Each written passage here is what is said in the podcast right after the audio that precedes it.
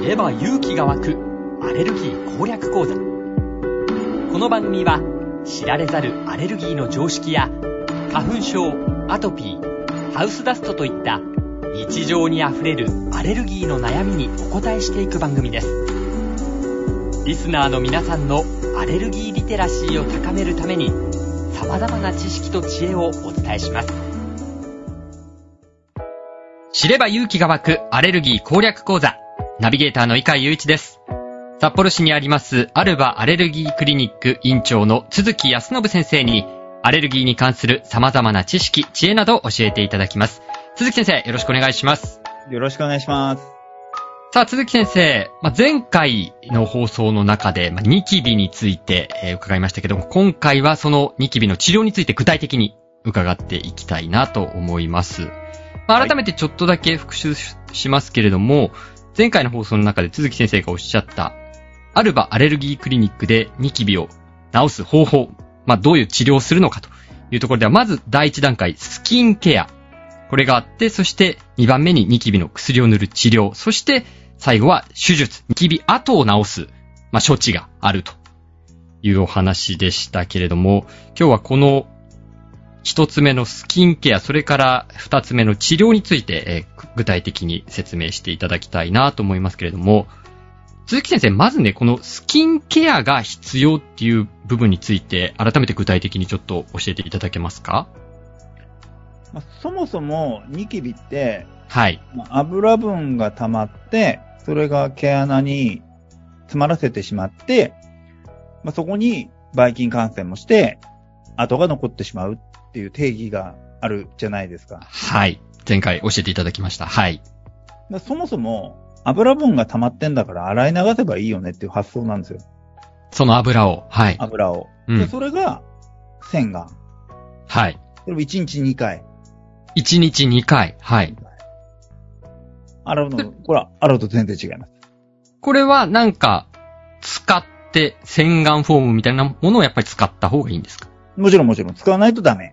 あ、使わないとダメ。ただ、ね、お湯で洗うとかそういうことではないんですね。流れない。油、お湯で流しても流れない。流れない。そういうこと。やっぱりちゃんと、そういった洗顔フォームなのか、石鹸なのか、そういったものを使うと。使わないと僕の、これは無理ですね。ああ、そうなんですね。それ、な、こういうものがいいよ、みたいなものあるんですか洗顔していく上で。その人に合ったものっていうのはあるんですけど、まずダメなのが、スクラブが入ってるやつスクラブが入ってるもの。あれはやられる。あ、そうなんですね。なんかよく聞くんですけど、スクラブって具体的にどんなものなんですかつぶつぶです。あ、なんかザザラザラした感じの塩みたいな感じの。そうそうそう、あれダメ。あれダメなんですかあれやられる、あれは。あ、お肌がやられるってことですかお肌がやられる。まあ、そもそも、ニキビの人もアトピー性皮膚炎の人もそうなんですけど、はい、肌のバリア壊れてるっていうのはもう共通なんで。はい。まあ、肌が弱い状態防御力が低い状態っていうことですね。そうです。防御力が低い状態に塩をすり込んだら大変なことになるじゃないですか。確かに、傷に塩っていうこと。イメージですけどね。はいはい。そういうことです。そういうこと。あ、そうなんですね。ええー、でもなんか、なんとなくイメージだとスクラブ配合みたいな、なんか、歌っているものもまあ、中にはありますよね。あれやめた方がいいです。あ、そうなんですね。あとやめた方がいいのは、はい。最近結構あの入ってるの多いんですけど、グリチルリチンってのがあるんですよ。グリチルリチングリチルリチン。抗炎症作用があるって言われてる、はい、まあ、あのー、草のね、漢方の成分の一部でもあるんですけど。はい。あ、漢方の成分の一部はい。はい、あの、漢方的な名前で言うと、肝臓って言うんです。肝臓はい。聞いたことあります。はい。はい、あれ、グリ、科学名みたいので言うと、グリチルリチンなんですよ。グリチルリチン。はい。あ、そうなんですね。はい。これは結構やられる。あ、合わない人多い。あ、そうなんですか。アトピー性皮膚炎持ってたり、まあニキ、はい、特にうちでアトピー性皮膚炎持ってたりすると、はい、やられますね。あ、そうなんですか。あと、花粉症の人もやられる。ええー、あ、そうなんですか、うん。植物成分だから。あ、そうなんですね。確かに、そのね、アトピー性皮膚炎のお話聞いた時も、植物由来のものが入ってるもの、肌から直接取り込むのは良くないよっていうお話をされてましたけど、それに近いそ、そういうことですか。肝臓、あの、グリチルリチンは結構やられる。ああ、そうなんですね。それともちろん、あの、植物成分は入ってないってことですね。はい。ああ、そうなんですね。じゃあ今それダメなもの、スクラブとグリチルリチンと。グリチルリチン。が入ってるようなものは、なるべく避けた方がいいですよとい。や、下げた方がいいです。じゃあ逆にどういうものを使えばいいというか、病院ではどういうものを処方というか、するんですか簡単なのは、はい。あの、全身に使えるボディソープみたいなのあるじゃないですか。はいはいはい。あれ簡単です。特にうちはやっぱ子供とかが多いので、ええ成人だったら、成人の女性だったら、その、美に対する意欲で、はい。おー顔とか体で、あのー、製品を使い分けるっていうのはできると思うんですけど、はい。そもそも小学生、中学生とかだと、うん。難しいんで、なかなか。はい。ここにはこれ使ってみたいなね。うん。なかなか難しい、そういう発想もないじゃないですか。ないですね。はい。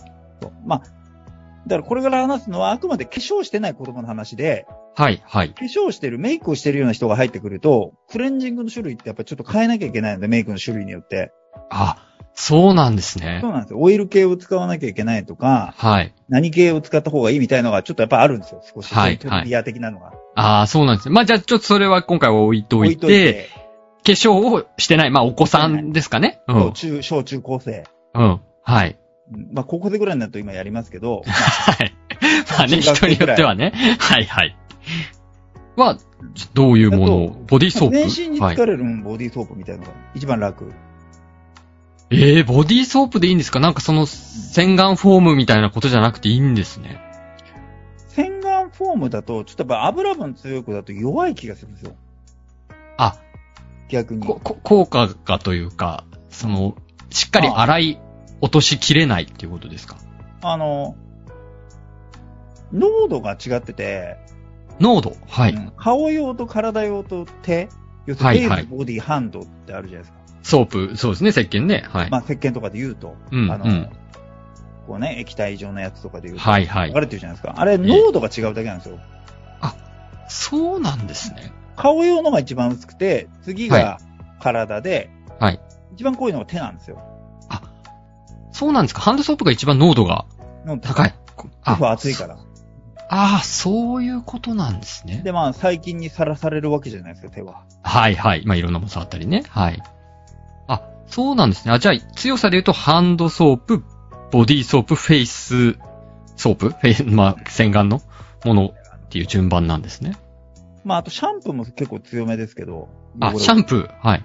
シャンプーどうなんですか美容師と看護師って手洗いやすいじゃないですか。ああー、はい、はい。お湯使って、さらにね。い、つも手洗いするから。はい、はい。で美容師さんはいつもシャンプーしてるから。うん、うん。そういうことなんです。あ、そうなんですね。あ、じゃあ、ちょうどいいのは、その濃度で言うと、今3つの中だと真ん中に来ていたボディーソープがうん、ちょうどいいぐらい。ちょうどいいぐらい。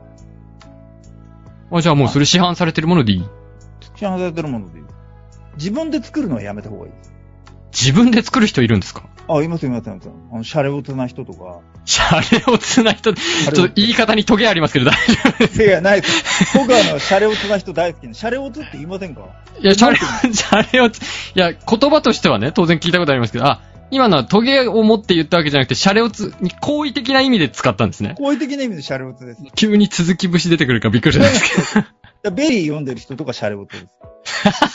具体的な雑誌名も。シャレオツですね、とかって。シああ、そうなんですね。あャレーオツな感じのね、食事とか。あー。方は、でも自分で作ったりするんですかする人いるんですよ。へえ、あ、そうなんです。うん、それで荒らしてくる人もいますよ、時々。うん、荒らしてくる。あ、顔、あの、肌荒らしてくる人。あ肌が荒れてくる人。自分で作ったのを使ったがばっかりに。うん。いや、いませんかそういう人周 りに。いや、全くいません。いない。全く いません。本い当や、いないですよ。当自分で洗顔フォーム作ってる人ちょっと聞いたことない。石鹸ぐらいならあるかな普通、まあ普通のね、なんてやられて。まあまあ、石鹸ね。でも、はいはい。残念なんだけど、そういう方たちって、ちょっとはい科学の知識があったりするわけじゃないから、はい、はい、自分で作った方がマイルドだと思ってるんですけど、はい。僕らから見たらめちゃくちゃきついんですけど、これみたいな。ああ、医学的に見ると。油分根こそぎ持ってかれますよ、これって。そういうことですかあもう強すぎるの作っちゃったりするんですかそうです。だけど、まあ、皆さんおっしゃることが、毎回同じで、はい、は自い。分で作ってる方がマイルドだと思ってたとか、うん。自然派の成分を作ってるから、体に優しいと思ったとかってみうんな言う、ん。はい。そういうことではない。そうか、そうなんですねうん。あ、じゃあただもう、簡単濃度が違ですよね。あ濃度が違って、じゃあまあでも、市販のボディーソープでいいっていうなら、もう皆さん、手に取りやすいですよね。うん。そうですね。あ、そうなんですね。じゃあまあ、洗顔はそれで行って。うんで、あともう一つそのスキンケアの中で保湿というのも大事というお話でしたけど、これは具体的には、はい。。結局と、油分が多い、ニキビが多い人は、は油い。分が多いと、その油分が多い。はっていい。うのも分かってるんですけど、ええ油分は多いんですけど、肌のバリアが壊れてて、はい。肌の保湿の成分の源であるセラミドとか水分は全部飛んでるのが分かってるんですよ。はい。逆に保湿しないと、肌は余計やられてくる。ああ、そう毛穴なん詰だまりやすかったり。ああ、なるほど。まあ、油がお、油分多いから、なんとなく潤ってる感じはするけど、そうではないっていうことなんそでうすでね。。はないい。サラダ油を塗って、はい。肌がツヤツヤしてるっていうのは、それは本当の意味でツヤツヤしてるわけではないですよねっていう の なるほど。伝伝わりますかね。わります。伝わただりま表すよね面がテカテカしてるだけっていうことですそういようね。こと、そういうこと。これです。 あ、そうなんですね。なるほど。あ今ね、画面上ではしてやったりの顔が伝わったっていう顔をして る。鈴木先生のね、顔が私のモニターには大写しになっていますけれどだもっ。て、なかなか例えが伝わらないじゃないですか、俺の例え。あの、たまにね、トリッキーな例えもあるんで。今回は伝わってるから。大丈夫です。僕は伝わりました。聞いてる方も大丈夫だと思いますけれども、あ、でもじゃあその、そういう意味で言うと、アトピー性皮膚炎の方と同じように保湿は、ニキビの方も当然大事になってくるとい大う丈ことなんですね。夫。かなり。なるほど。そうなんですね。そうか。じゃあ今これでスキンケア、洗顔と保湿について、えーと、聞きましたけど、二つ目のステップ、治療。まあ、ニキビの薬ですけれども、これはやはり市販のものではなくということなんですね。うん市販のものではないです。もう世界的に効果があるって研究結果で決着ついちゃってる成分っていうのがあって、はい、はい。何年か前まで日本でも全然それ使えなかったんですよ。そうなんですか。そうなんです。日本ってなんか意外と遅れてるんですよ。遅れてるはいっていうか、まあ遅れてるんですけど。うん。いや、そこははっきりね、 あの、鈴木先生の考えとしておっしゃっていただく分には問題ないかと思いますけれども。だはってい。遅れてんだもんって感 じです。ないんだもん、薬がって。そうか。まあ、鈴木先生はね、海外のいろいろね、あの、論文読んだりとか、実際に学会行ったりして、それだけ勉強されているから、日本の今の位置が、置かれている位置がわかるということかと思うんですが。でもじゃあ薬も、今まで日本は使えなかったものが結構いっぱいあったと。いっぱいあった。でも最近は使えるようになったんで、はい。あの、世界標準にやっとなれるようになってきた。ああ、じゃであよう、ようやく、ようはやい。くだから基本は塗り薬があるんですよ。塗り薬、はい。で、4種類ぐらいあって、はい。それをその人に、あのーあった風に出していくんですけど、はい。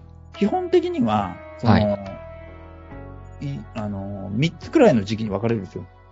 三つくらいの時期、はい。 3つくらいの時期って3つなんですけど、はい。あのー可能してるような時期あるじゃないはあ、はい、はい。ですか。明らかにえー白いやつ。はい、はい。わかります、あわかりますの。ーニキで、ビが赤くね。なってて、うん。ニキビ、か、なんかやっぱ、ばばい菌入ってますね、みたいな。はい、はい。海出そうだな、みたいな。はい、はい。そうだな、みたいな。使うのと、白ニキビみたいな、黒ニキビとかって言われてるような、はい。なんか感染はしてないんだけど、なんか肌にやっぱりニキビっぽいのできてるよね、みたいな。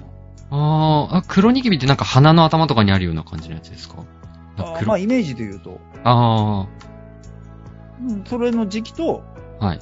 それから3つ目が、はい。その、収まってそれを再発させない時期って3つあるんです。はい。うんニキビって、なくなったから終わりじゃないんですよ。新しいのが出ないように、そこから再発の維持期に入ってくるんです。まさに、前回の時にもおっしゃっていた、再発させない。再発させない。そはのい時期っていうのは結構長いんですよ。ああ、そうなんですかはい。皆さんが思ってるようなニキビって一回出なくなったら治った治ったじゃなくて、その、はい。維持していくのがうん。ポイントなんですよね。それじゃあやっぱり考え方としては本当にアトピー性皮膚炎の治療と同じ考え方ですかねうん。同じですよ。まあ、全部の病気は同じっちゃ同じなんですけど、うん。はい。あの、まあ、ダイエットも同じですよ。痩せてからがダイエットなんで、ああ、そうですね。維持できるか、リバウンドさせないってことでリすね。バウンドさせない。あーあ、そうなんですね。あじゃあ、その、まあ、3つの時期に合わせて、薬を。薬、塗り薬使ってくる。で、プラスアルファで、はい。あのー抗生剤を塗ったり飲んだり、はい。まあ、あと漢方も使うこともあります。そうなんですね。それ漢方は飲み薬ってことなんですかね。飲み薬です。ああそうなんですね。あ、じゃあ、まあ今ね、あのースキンケアとか、ニキビのお薬のによ治療っていう部分伺ってきましたけど、改めて聞くと鈴木先生、もうこれやっぱりニキビちゃんと治そうとしたら病院じゃなきゃ無理ですね。無理です。だって、どう考えても病院で、じゃない、できないじゃないですか。その、できないです、できないで指す。塗り分けて抗生剤、なんか自分で闇サイトで買ってきて、漢方をはい選んでみたいな、絶対無理じゃないですか。無理ですね。で病院でしか僕は基本できない。と思うんですよ。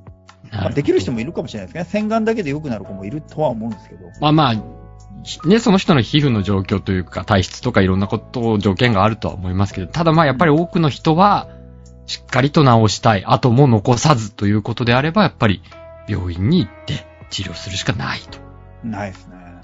ということなんですね。ありがとうございます。ちょっとね、長くなってきたので、また、三つ目のステップ、そのニキビ跡の治療、しゅ処置、手術については、ちょっと次回また詳しく伺っていきたいなと思います。